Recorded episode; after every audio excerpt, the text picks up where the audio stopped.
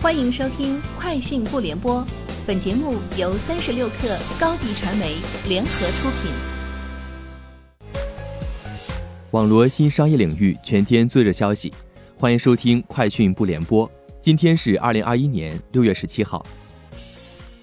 市场咨询公司 IDC 发布的《中国智能家居设备市场季度跟踪报告》，二零二一年第一季度显示，二零二一年第一季度。中国智能家居设备市场出货量为四千六百九十九万台，同比增长百分之二十七点七。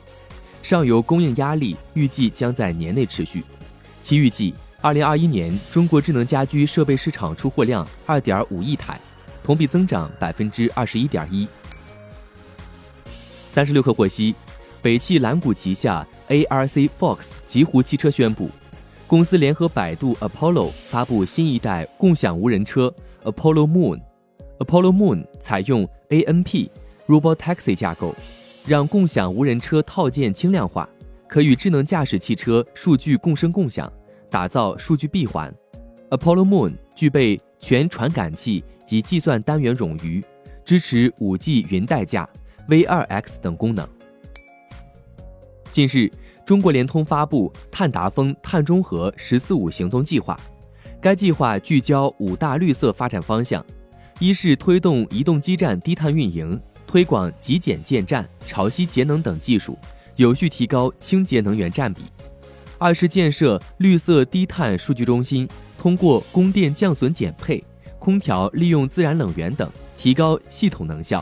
三是深入推进各类通信机房绿色低碳化重构；四是加快推进网络精简优化，老旧设备退网。五是提高智慧能源管理水平。从接近抖音的人士处获悉，抖音计划打造一个适合老年用户的版本，目前正在现有的抖音 App 内测试大字模式，相关 App 不久将上线。根据测试的界面可以看出，抖音 App 的使用模式分为三种，一种是默认，另外两种分别为大号、超大号。转转集团今天宣布。已经完成一亿美金第一轮融资，由小米集团领投，上城资本、顺为资本跟投。